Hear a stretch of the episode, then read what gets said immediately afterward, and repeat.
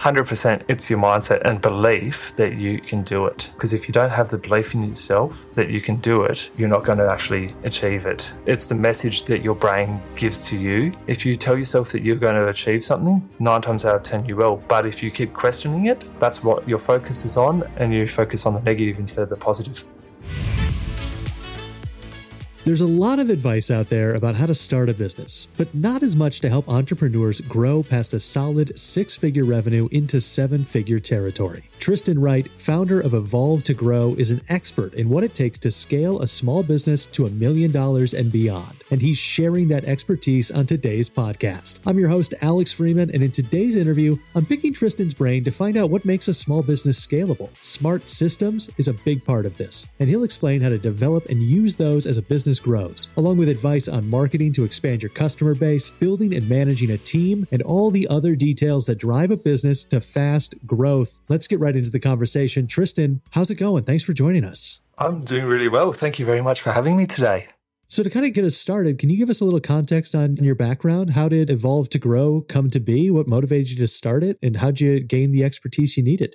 Evolve to Grow, I set that up, I think it was 7 years ago now, and it was off the back of me blowing up my previous business. So I ran and operated a custom sportswear business, set it up in my early 20s and built it into a 7-figure business. Then all of a sudden it blew up. External factors, internal factors. I was $200,000 in debt. Fortunately, over a period of time, I was able to rebuild it. I rebuilt it into a 7-figure business that didn't need me to operate it daily, and I eventually sold it. And off the back of selling it, I didn't know specifically what I wanted to do, so I did a lot of soul searching and realized that I'd learned so many lessons in my business, and I had the knowledge, expertise to be able to help others on their journey to grow their businesses. So I thought, why not go and help other businesses grow their business in a way that they wouldn't have to work 60-hour weeks?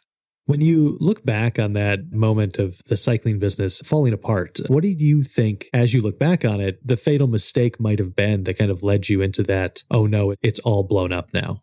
Arrogance. Nothing else. Ego, arrogance. So I would say I lived a blessed life up until that period, and I'd been able to grow the business without having any mistakes or without needing external guidance or support. So I thought, oh yeah, life's going to continue like this. Business is going to continue like this. But I didn't know what I didn't know. And then when a curveball was thrown at me, I had no idea how to deal with it. That's such an interesting insight, because I think that, you know, when we think about entrepreneurs and entrepreneurialism, there is a certain amount of arrogance that kind of like goes into the personality. So I'm curious, what kind of mental or psychological shifts did you feel like you had to make within yourself to get the company back on track when you started to rebuild it? I think the biggest thing was I had to realize that I wasn't the expert at everything, and that I realized that I didn't know what I didn't know, and that if I wanted to get it back on track, I would need to do things differently, because what I'd been doing wasn't necessarily going to get me out of my hole. So I needed to get external support and guidance and get over myself and realize that I could go and do this, potentially make changes, but it would take 5, 10, 20 years to make those changes. Or I could learn from others' past mistakes and learn from how others run their business and supercharge the changes and then fix the business up a whole heap quicker. So I was sitting at home and I was like, I'm sick of feeling the way I'm feeling. Like, I wasn't enjoying being $200,000 in debt. I wasn't enjoying not knowing what to do. And I wasn't enjoying that I couldn't be there for my friends, my family, and my staff. And if I kept going the same way, I was just going to spiral out of control. So the option was give up, sell the business. Not that I could have sold it at that point. I would have just shut it down and gone and got a day job and taken years to pay it back. Or I decide that I can go and get help from others, get over myself, and have them teach me or guide me on how to improve the business. Do you think it is possible to kind of make that shift in mindset without first hitting a low point? Because you're certainly not the first entrepreneur to go through that, and probably won't be the last. So I'm curious if there are ways that somebody can say, okay, wait, I need to adjust my mindset before I get to that point. Is that possible? That's a really, really good question. Is that possible? I think it's learned, but we can learn it from others. And it's like sympathy versus empathy. One is that you've been through it, and one is that you're supporting someone that's been through it. So one is you actually physically understand, one is that you don't physically understand, but you can support them. So in this case, it's about taking your blinkers off and seeing what others have been through and realize that business isn't always rosy, and all the people that are successful will have been through highs and lows, and actually learning from their journey and having people share their journeys with you. And when you actually hit some of these lows, it'll be a lot easier for you to bounce back and move forward. So you'll be able to identify those lows before they become too great. Are there any common signs that someone should be looking out for that might be early indicators that the business is in trouble and the owner needs to start making some adjustments before it's maybe too late?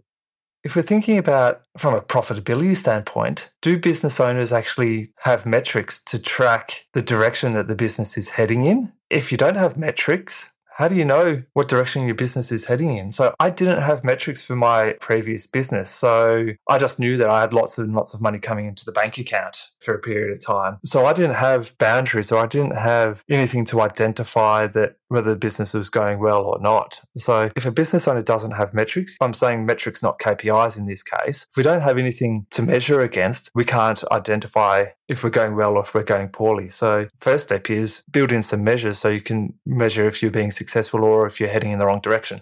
From an emotional standpoint, if someone out there listening is a business owner who's already struggling or maybe feels overwhelmed by where they're at in the business, what would you recommend be their first step to identify and addressing what the problem might be?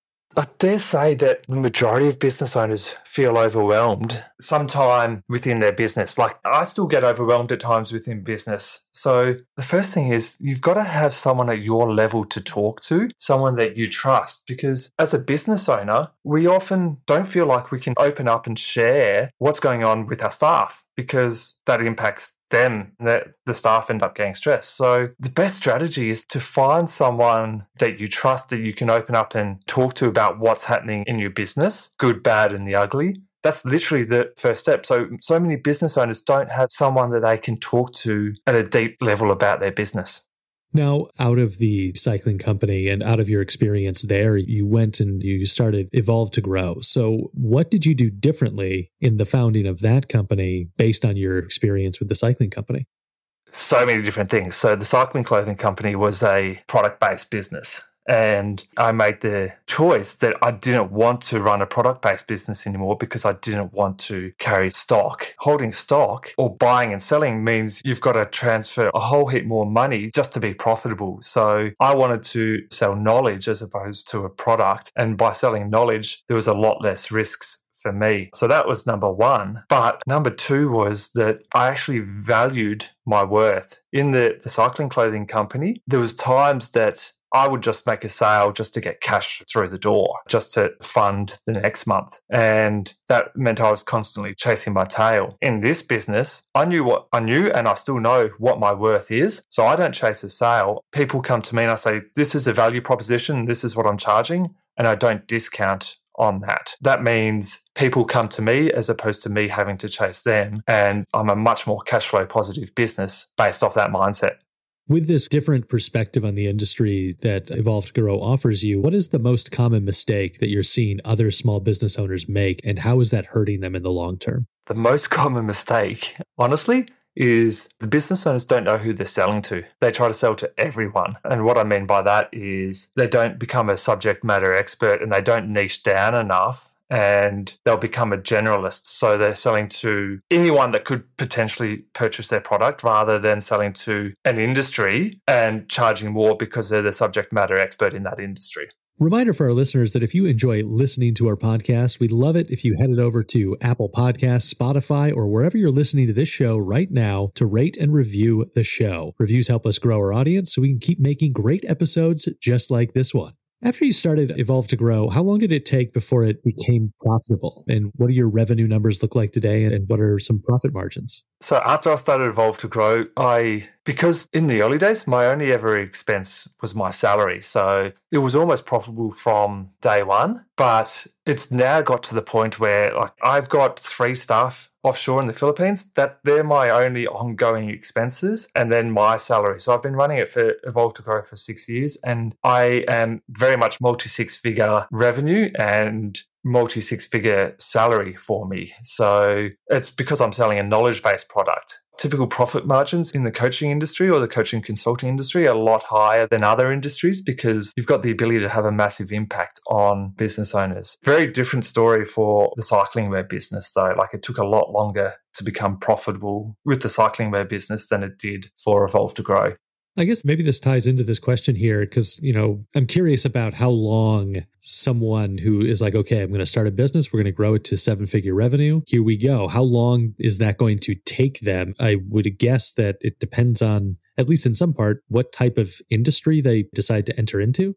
Totally. Very much so. What type of industry that they enter into and the service delivery model. And for me, I actually don't focus on the 7-figure revenue milestone. I focus on the dollar value that you want to get into your back pocket. What is it that you want to have as a net benefit, salary and dividends that you want to come back to you? Because there can be one 7-figure business where the business owner is making $50,000 per annum, or there could be another 7-figure business that's structured totally differently and they're making $400,000 per annum. So for me, why would you want to run a 7-figure business if you're only taking $50,000? Why not focus on selling the highest margin, highest impact service or product with the least revenue that will give you the highest net benefit to yourself personally? I think that makes a ton of sense. So with that, can you give us what those types of businesses might be? What are the best kind of niches for someone who wants to run that 7-figure business and take home multiple 6 figures?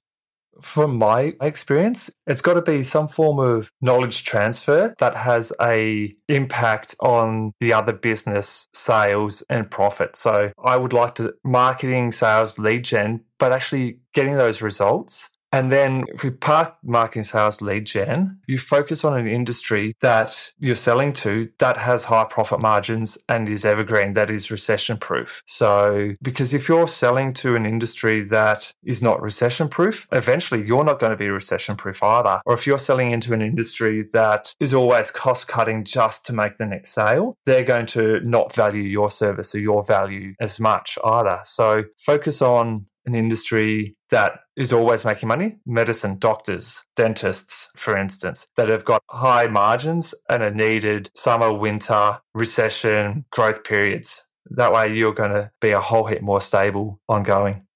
I want to ask about the kind of beginnings of the business and somebody starting a business, I guess. And I'm curious what you would say are those things you absolutely need to have in place to lay a solid foundation for the business with growth in mind.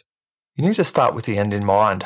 What do you actually want to get out of your business and what do you want it to do for you personally? So don't just say, hey, I want to have a 7 or 8 figure business that does X, Y, and Z. That's too loose. That's too vague. You need to be so much more specific about what is the end goal for this business. Draw a line in the sand and say 5 or 10 or 15 years. What does the business look like? What is the impact that that business has had on external parties? And what is the impact that business has had on yourself? Then reverse engineer that and identify what are the stepping stones and what are the stepping stones that you need to achieve in 5 years, in 3 years, 1 year, and 3 months to be on track to achieve that. So many business owners or entrepreneurs set up a business just with the aim of making money, and that's why they end up spinning the wheels for so long and not actually growing. So if you start with the end in mind, obviously that gives you one big goal that you're going for, but there's plenty of goals in between. So I'm curious about that early goal setting. How do you set goals early on that are both ambitious and achievable? Let's say in a 3-month period, business owners often set goals that are way too big and they don't achieve their goals in 3 months or 6 months or 12 months and they give up. So my suggestion is, sure, you want to run a 7-figure business. If you're starting from scratch, let's target in your first 3 months to be at a run rate of $100,000 per annum, for instance. And if we need to be at a run rate of $100,000 per annum, what does that mean? That means we need to be doing about $10,000 a month, roughly. Okay, so if we're looking at that, what's the easiest way to get to $10,000 per month? We want 3 clients that we can sell to for $3,300 every single month ongoing. What's the service offering that we can have that we only have to find 3 clients that will buy from us ongoing at $3,500-ish per month? So rather than having to continually resell, what's the simplest way to hit $10,000 per month? We love asking about systems on this show and standard operating procedures. So my first question in that category is, what systems or SOPs are you using to manage your business? What systems aren't I using? So my entire business is systematized or systemized. Everything has to be repeatable. I've got a saying, and I was talking to a friend yesterday, and I said, my business is boring. And he asked me, what do you mean by that? I said, I've designed my business so well that everything is so repeatable that it's boring. And it's like, isn't that the goal? We want to make our business boring so we know what's going to happen on a day-to-day basis. So we know that each and every week we're going to have a consistent amount of revenue come in. So yes, we want to be excited about our business, but we want to design in such a way that it's an engine that it can be boring, which will allow you to step away and add something else in. So think about, how do you make your business boring? How do you make your sales, your outreach process repeatable? So, okay, every single day you need someone within your business making 30 phone calls. From a finance perspective, once a week you need to have a finance hygiene checklist to check these 7 different areas within the business. From a HR perspective, once a month you need to go through your checklist to make sure all of these things are happening correctly in your business. So anything that happens within the business should have a playbook around it so that it can be repeated on a daily, weekly, monthly, quarterly basis. So how do you go about making your business boring? What's the process for developing and implementing a new system? So this is the part that gets so confusing and overwhelming for many business owners, is that very first step. So for me, I say, let's get out a piece of paper and bullet point all the different tasks in the business. And I get people to categorize them into a daily, weekly. Do they need to happen on a daily basis, a weekly basis, a monthly basis, or a quarterly basis? And that document probably needs to be revisited once a month, because we're not going to be able to think about them all the time. And then from there, I say, which of these ones are repeatable and which of these ones are highest impact? We get the highest impact, most repeatable ones done first, and we document how we do that job or how we do that task. And then when we're documenting it, we often realize that, oh, okay, I'm not actually doing it the most efficient way. Let's make it a more efficient way. Then we redocument it, and then it's there for someone else to do that job. From there, it's in your project management system, and there's a task reminder that this one needs to happen daily or weekly, whatever it is. And then on an ongoing basis, you go back to that checklist and go through the highest impact, most repeatable tasks in order and document them. So then once you have systems in place and you are going through the normal hygiene process, what happens if you start to uncover that a system needs improving? What do you do, and what are you watching that kind of indicates that the system needs to be improved?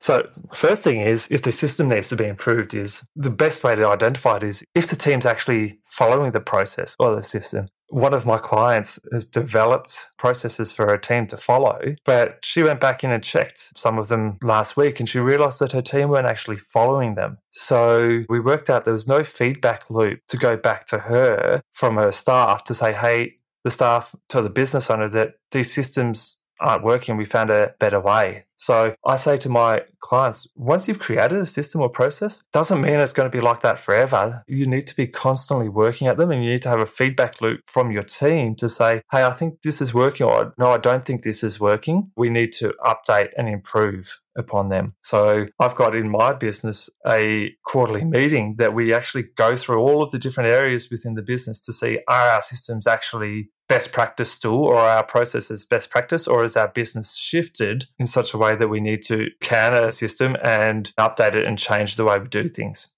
This is going to bring us to a section of our show we call our Fan Blitz questions. These come from our YouTube community. You can go over to youtube.com/upflip and join the community and pose questions to future podcast guests. So Tristan, we got 5 questions for you. We're going to try and get through in about a minute. Are you ready? Let's see. Hopefully I am.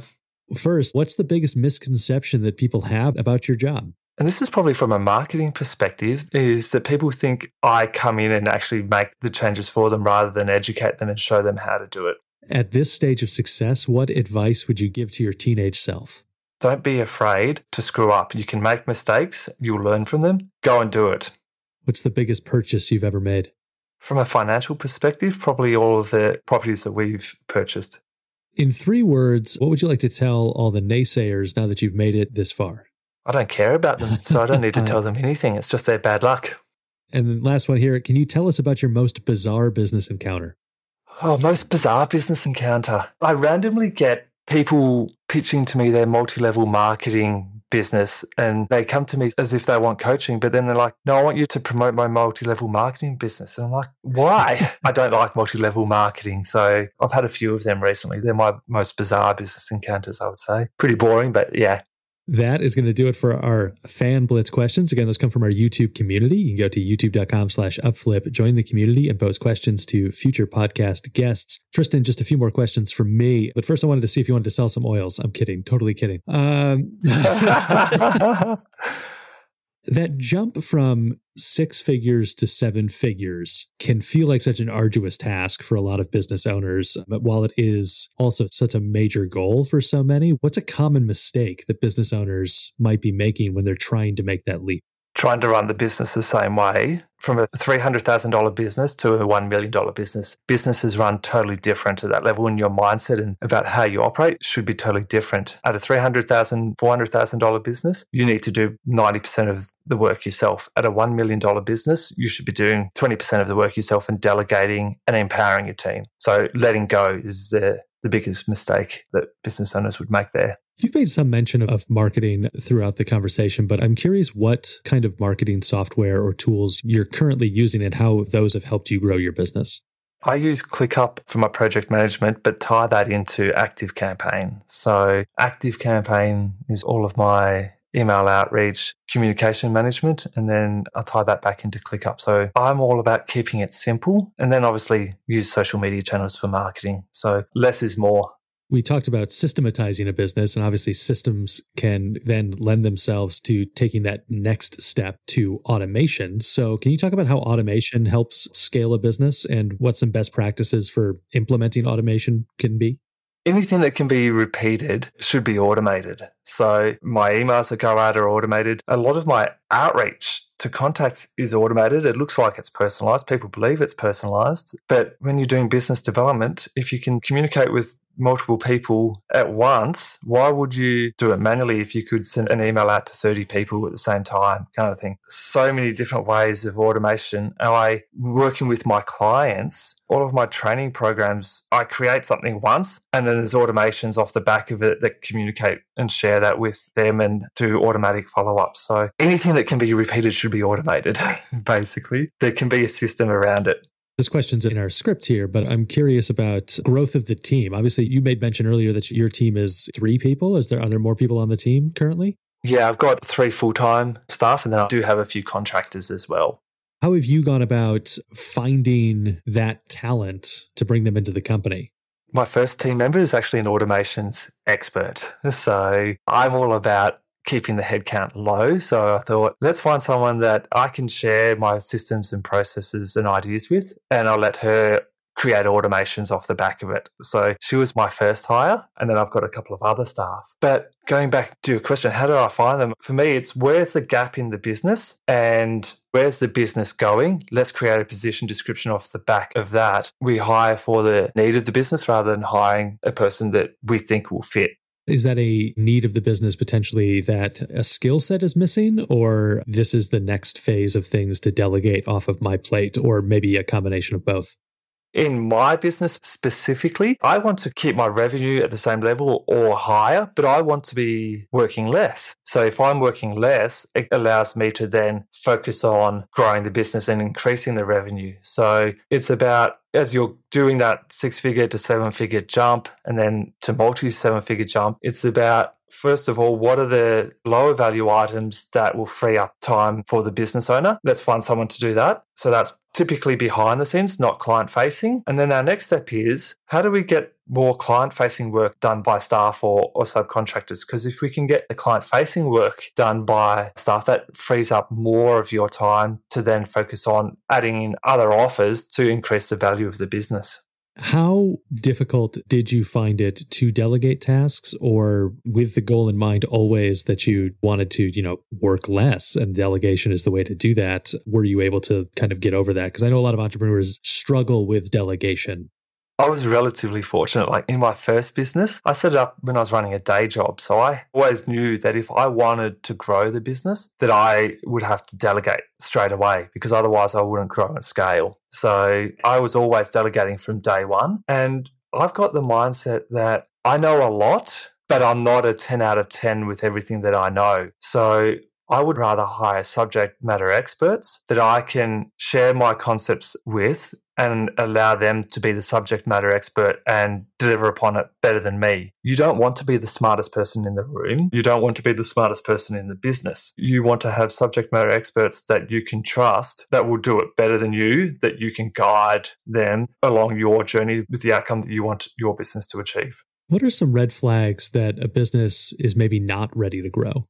It all comes down to the business owner and the business owner's mindset. So what does the business owner want from their business? Do they want to grow or not want to grow? If they're happy with where they are, why would you take the business to the next level? And if they do want to grow, it's about looking at, do you have too many leads coming in, too much in terms of sales? What's your profitability right now? So it might be that your revenue is good and you've got a lot of leads coming in, but your profit margins aren't very high. So potentially before taking the next level with increasing sales, you need to improve your systems and your processes so that you can be a lot more efficient in the way you deliver work so your profit margins can grow. Then once that's happened, you can then take on more clients and not blow up everything that's happening behind the scenes, and your staff will still be happy. When we talk about growth, often that involves an infusion of capital. Is that always the case? And if it is, what are some of the best ways to access financing for that growth? I disagree with getting external capital in the industries that I play in. I don't believe, like in small business that are 200K up to say 5 million in revenue, I don't think you should need to go and get an infusion of capital because it's taking a massive risk. Unless you're in IT and software that you know that the business is going to get into multi-eight-figure region, you often can grow the business slightly slower and slightly smarter with less risk by not getting external capital, as long as you've got a proper strategy in place. So I wouldn't recommend getting external finance to grow a business. It's okay to have a buffer there if you've got bad payment terms with some of your clients, but you should be fixing the payment terms up first. So yeah, it's probably a tiny bit different answer to what you were expecting.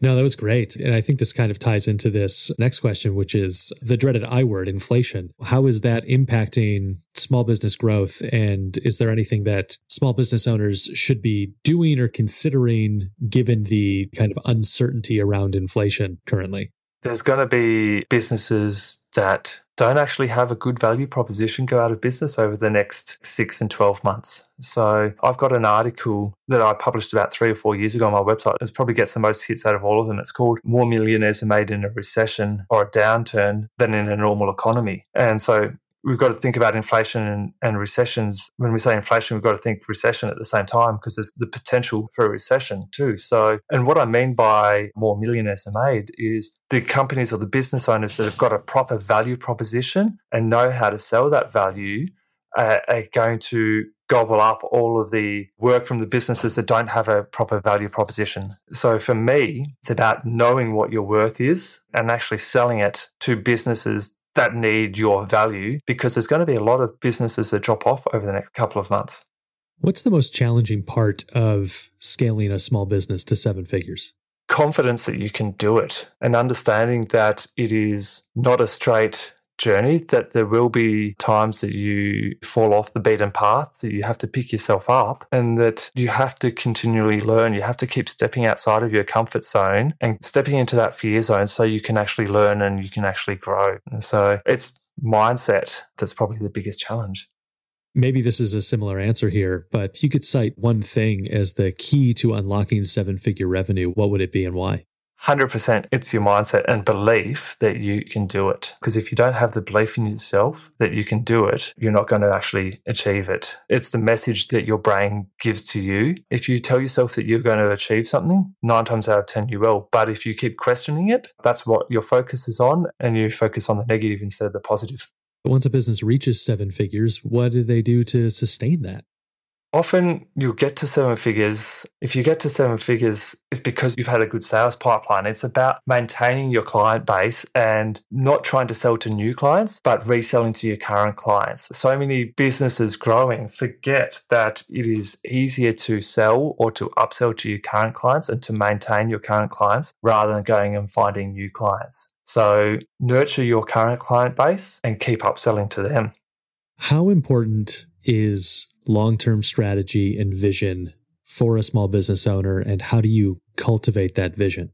It's everything, because otherwise, if you don't maintain connected to your end goal, to your vision, when you go through the tough times in business, you'll be just like, screw this, why am I doing it? And then you'll go off for a couple of weeks and not focus on the business and you'll spin your wheels. And that might happen multiple times. And then you're not going to actually have a chance to hit that end goal. So it's the number one most important thing is, what are you doing and why are you doing that? And the best way to cultivate that for yourself and for your team is to understand what the benefit to you is once you achieve that and what the benefit to you is right now, and the same for the team. What's the benefit to them when they achieve it and what's the benefit to them right now? If you could pick the one thing that people take away from this interview, what would it be? Ooh, what would that be? It goes back to the blitz question, and it is the answer that I gave about what advice would I give to my teenage self? It is, don't be afraid to do, don't be afraid to make a mistake, and don't be afraid to learn from that mistake and continually make those mistakes. What's your favorite business book and why? There's too many favorite business books, but I love Leif Babin and Jocko Willink's leadership books. So it's just explained in such a, it's taken it from Navy SEAL type ways and the methodologies they use and take it across to business consulting and how to live life as a leader. So, and it talks about you needing to own your mistakes and own the actions that happen above you and beneath you. So the book's from Leif Babin and Jocko Willink. Tristan, where can people find out more about you and the work you're currently doing?